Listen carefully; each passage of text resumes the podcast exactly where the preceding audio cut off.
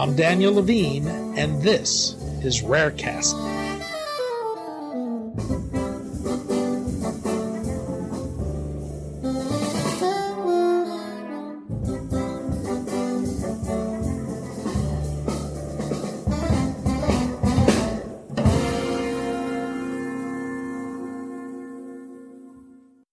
Pulmonary arterial hypertension is a rare and progressive condition characterized by high blood pressure in the arteries of the lungs due to their narrowing or a blockage. This causes the heart to work harder to pump blood and leads to heart failure, the need for lung transplantation, and death. Aerami is developing an inhaled form of the targeted cancer therapy imatinib as a treatment for PAH. We spoke to Josh Ziel, Chief Operating Officer and Interim CEO of Aerami, about pulmonary arterial hypertension, the company's experimental therapy to treat the condition, and its efforts to build a pipeline of therapies that make use of its proprietary inhalation technology.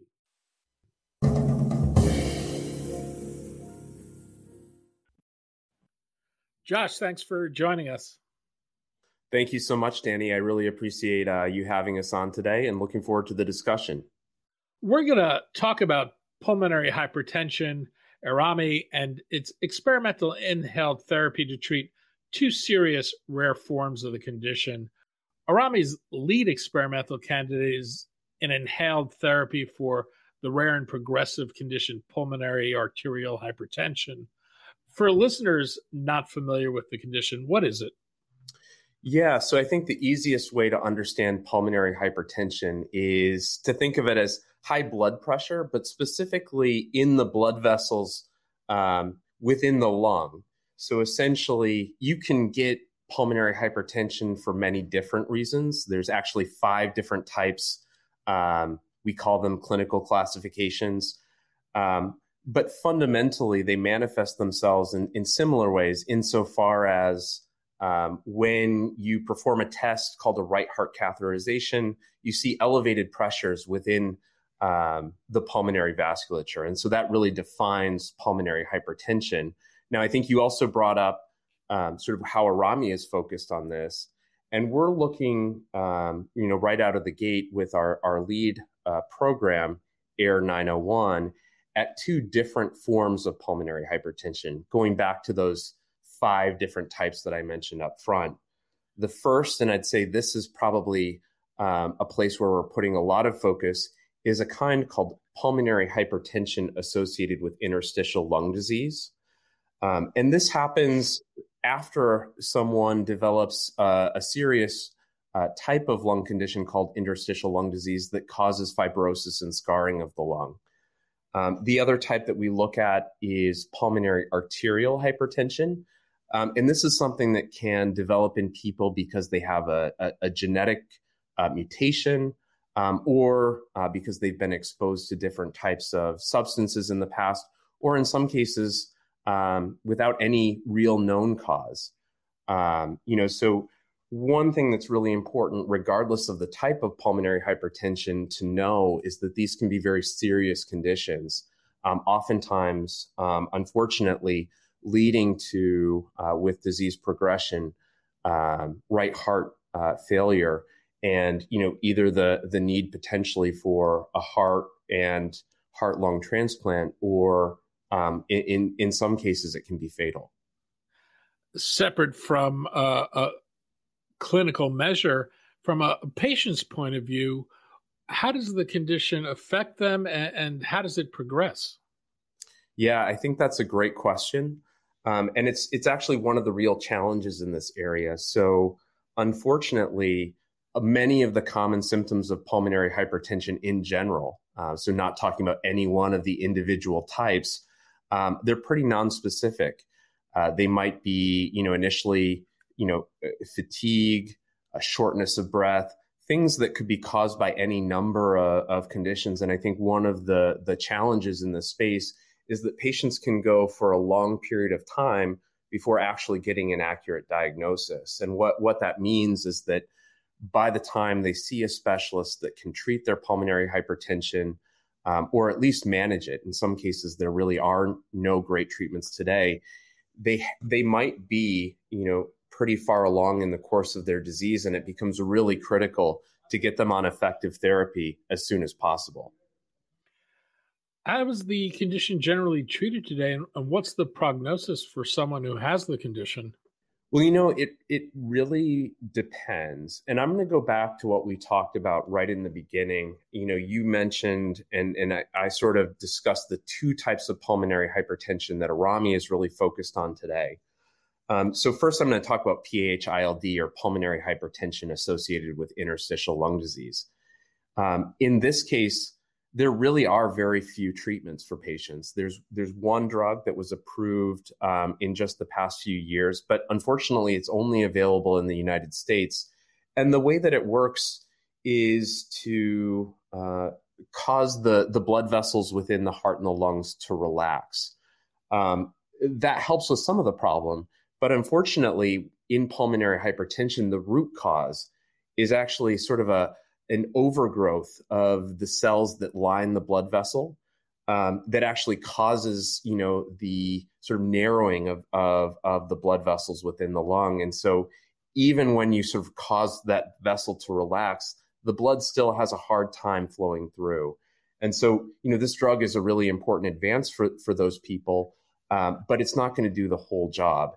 And there's really other than managing the underlying lung disease for patients with ph-ild not much else that can be done, um, you know, for their condition. And that's why I think we're really uh, motivated and excited to look at AIR 901, our lead asset within, uh, you know, this area and, and as a potential therapy for these patients. The other, the other type of pulmonary hypertension that we talked about, so pulmonary arterial hypertension, in this case, actually the the sort of details of what's happening inside of the lung, very similar to what's happening in PH-ILD. We know that that same sort of overgrowth of the cells within in the blood vessels is occurring, but we still don't have any treatments in in PAH that are really directed at that process. Just like in in uh, PH-ILD, there are there are therapies available. In this case, there are more. I think there's about 15 drugs that are currently approved for pulmonary arterial hypertension, um, at least in the U.S. Um, but what they do is, is, is sort of again cause those blood vessels to relax rather than necessarily sort of repairing or reversing the underlying problem. Does that make sense? Yes. Aerami has platform technology for delivery of inhaled therapies to the lung. What's the case for delivering medicine through the lungs? Yeah, well, I mean, I think one of the, you know, um, I think earliest um, you know, sort of concepts that got people excited about inhalation, and, and it's been around as a drug delivery uh, route for for a long time. Um, is the idea that if you have a pulmonary condition, when you inhale medicine, maybe you're getting it right to the site of of the disease, right to the site of damage, and that's actually exactly what we think is happening when you inhale therapy for pulmonary hypertension. Fundamentally, what I what I've said is that you know, we think the, the problem is happening within the vessels of the lung. And when you inhale the medication um, that could potentially treat that, you're getting it, you know, basically right into the tissue where it can take a, an effect. Um, the other the other real reason to look at um, you know inhaled delivery is you know to reduce systemic exposures and potentially side effects, and that's really kind of the hypothesis that underlies our our, our lead program we're taking um, a, a drug. It actually has been tested in pulmonary hypertension in the past, and we know that it it can work. That in a phase three trial, it had actually pretty substantial efficacy of of you know the kind we really haven't seen before. Um, but it just had a lot of tolerability and, and safety issues. And so by targeting the lung, what we think we can do is reduce the dose and achieve similar efficacy but with a greatly improved side effect profile. And that's really, I think, part of the promise of, of the platform potential that we're bringing with AIR 901 for pulmonary hypertension. You know, today, certainly for PH-ILD and PAH, but we hope in the future to be able to look at other types of pulmonary hypertension as well. Your therapy is delivered through what's known as a smart nebulizer. what is this and how does Aerami's work? Yeah, so it's a, it's it's it's actually pretty cool. So what we have is a is a handheld device. Um, so it's something you know. It, it, it's really important that as you're developing a drug, it, it be something that you know patients can use effectively, um, but also you know in a condition like pulmonary hypertension where you're talking about chronic treatment are going to be able to use it for the long term. So the fact that this is more mobile, portable, easy to clean, um, that's really important from from our perspective. But the device really does go beyond that. So um, one of the really important things with inhalation is making sure that the medication gets to the right spot, right? Um, when you inhale a drug, I think you can imagine, you know, with many types of inhaled delivery, you can either breathe too fast or too slow. And what happens is the medication either ends up in your mouth um, or ends up in the back of your throat and you just swallow it. And so, you know, if we're talking about these lower doses, what happens is you end up with a subtherapeutic oral dose. Um, what our device does is it actually tells a patient while they're inhaling if they're breathing at the right rate for that drug to go deep into the lung. Essentially, it glows green if you're doing it right. And if you're breathing too fast or too slow, it actually turns red and it cuts off the flow. And that's really important because with other types of, of inhaled delivery, what we know uh, often happens is, you know, either there's a learning curve or, you know, just over time, you know, using things like a dry powder inhaler requires a fair amount of coordination and consistency in how you breathe. And so over time, oftentimes patients, you know, unfortunately, you know, have errors in dosing, might not always get the, the full dose. Um, and we can be relatively confident when we go into our phase two study and, and then in the future, hopefully um, in use as an approved therapy, that patients are actually getting the dose that we intend. Beyond that, does the device collect any data and, and can a patient use that in any way? You know, I'm so glad you asked that question. Um, right now, it doesn't. But the really great thing about these smart nebulizers is, you know, they're they're they're pretty cool high tech devices. They certainly have the capability, um, you know, to interact with mobile devices via Bluetooth.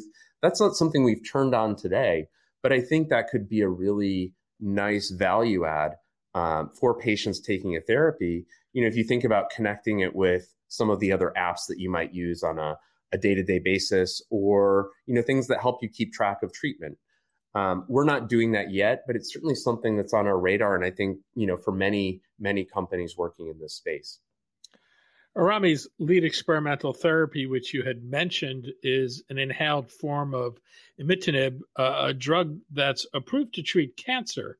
What's the case for using this as a treatment for PAH? Yeah, well, so I mentioned up front that actually the the the sort of fundamental problem in PH, you know, certainly the manifestation is high blood pressure in the vessels of the lungs, but it's it's that proliferative overgrowth of the cells inside of the blood vessels that is causing that problem. You know, and it's you know maybe a simple way of thinking about things, but in in a way, um, part of that could be related to you know similar mechanisms that cause the overgrowth uh, of cancer cells. And in fact, uh, the pathway, or one of the several pathways that imatinib targets, uh, we think that it hits uh, certain receptors. One of them is called platelet derived growth factor receptor. Um, and when it inhibits that receptor, it actually tamps down some of that proliferative overgrowth. And actually, in in in what's really exciting in animal models, so preclinical models of pulmonary hypertension, it doesn't just slow the growth, it actually can reverse the damage. And so, you know, it was initially tested in its oral form. And I, I think I mentioned this earlier. Um, it actually showed on top of, you know, two or three background standard of care therapies. So, you know, vasodilators, drugs that cause relaxation of the pulmonary vasculature. On top of those drugs, it actually showed you know, clinically meaningful and statistically significant improvements in, um, you know, sort of blood blood pressure in the lungs, or, or what something we call pulmonary vascular resistance. Um, but it also helped patients, you know, be more active. It improved, um, you know, a measure called six minute walk distance, uh, which is essentially a measure of, of exercise ability.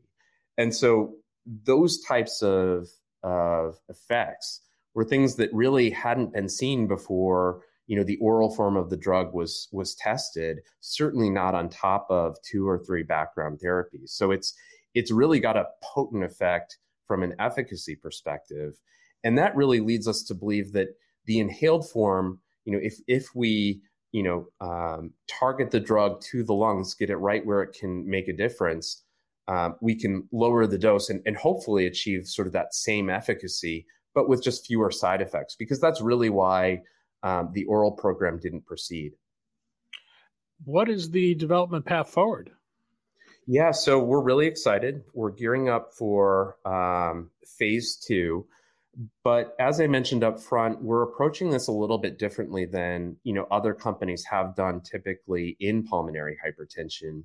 And, and the way that we're looking at it is how can we really advance drug development uh, you know more quickly just in light of the tremendous unmet need. And so we're looking at um, two types of pulmonary hypertension in the same trial. So I always like to think of it as almost a two for one uh, phase two study. We're going to have one cohort um, that enrolls people with pulmonary hypertension associated with interstitial lung disease.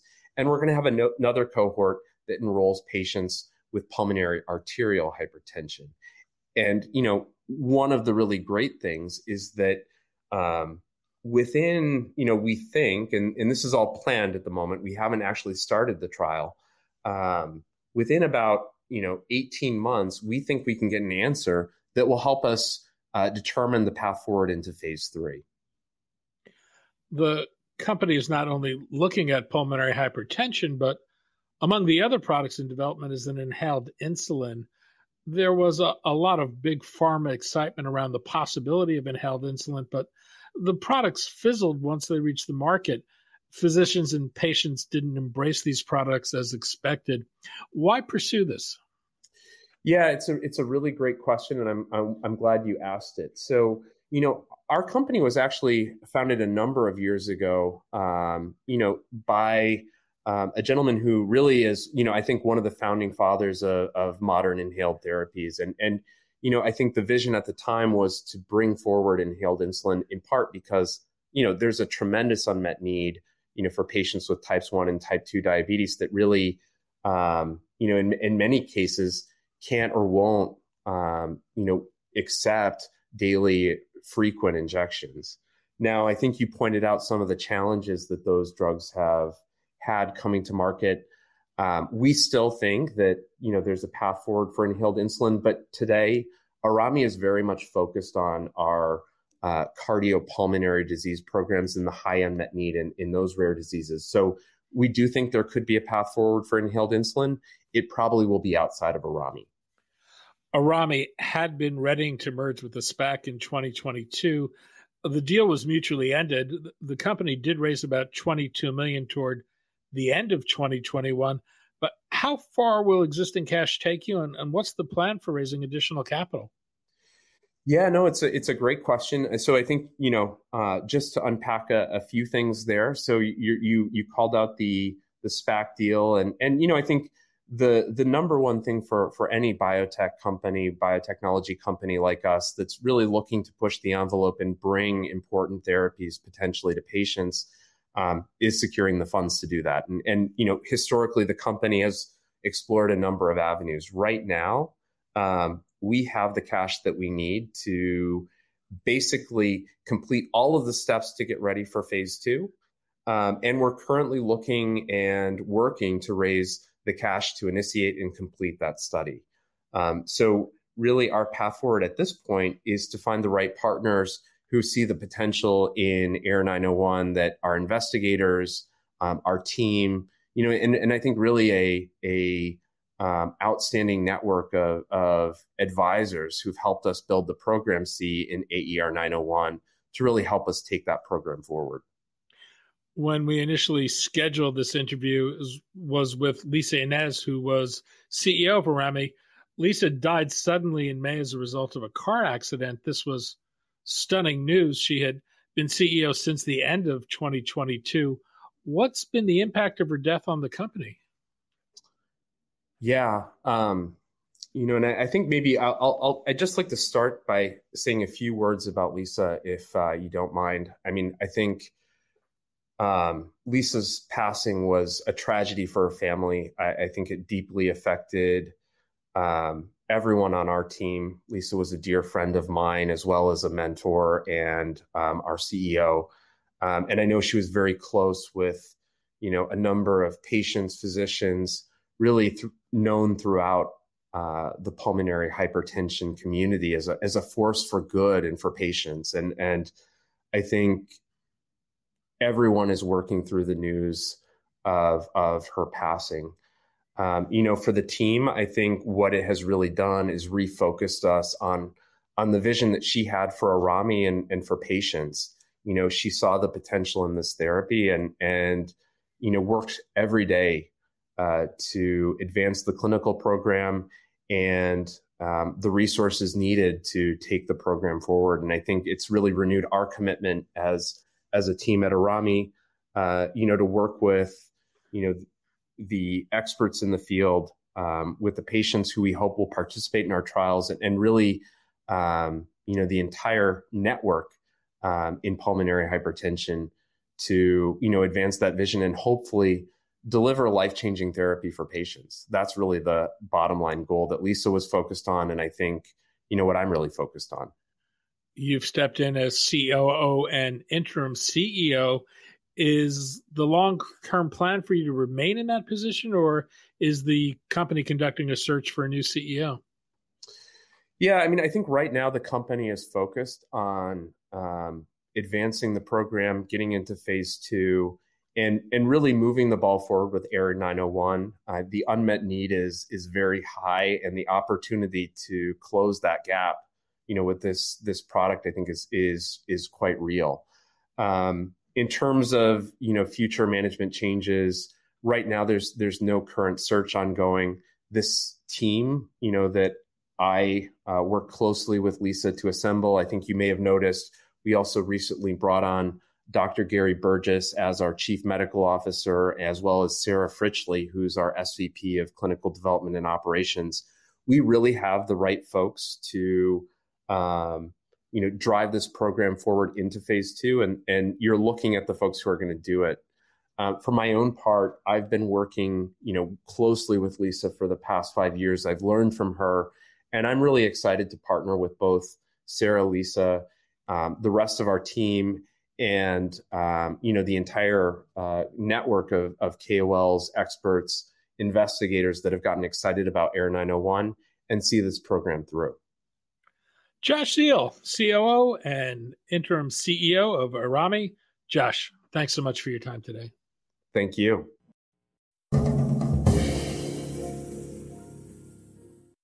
Thanks for listening. For more information about rare disease and to connect to the rare disease community, go to globalgenes.org. To keep up on the latest news and trends affecting the rare disease community, be sure to visit raredaily.org. You can subscribe to the Rarecast RSS feed through raredaily.org or through SoundCloud, iTunes, Stitcher, or your preferred podcast manager. The Rarecast is produced for Global Genes by the Levine Media Group. You can also find our podcast, The Bio Report, on these popular podcast sites. Our theme music is composed by Jonah Levine and performed by the Jonah Levine Collective. We'd love to hear from you. Drop us a note at danny at levinemediagroup.com.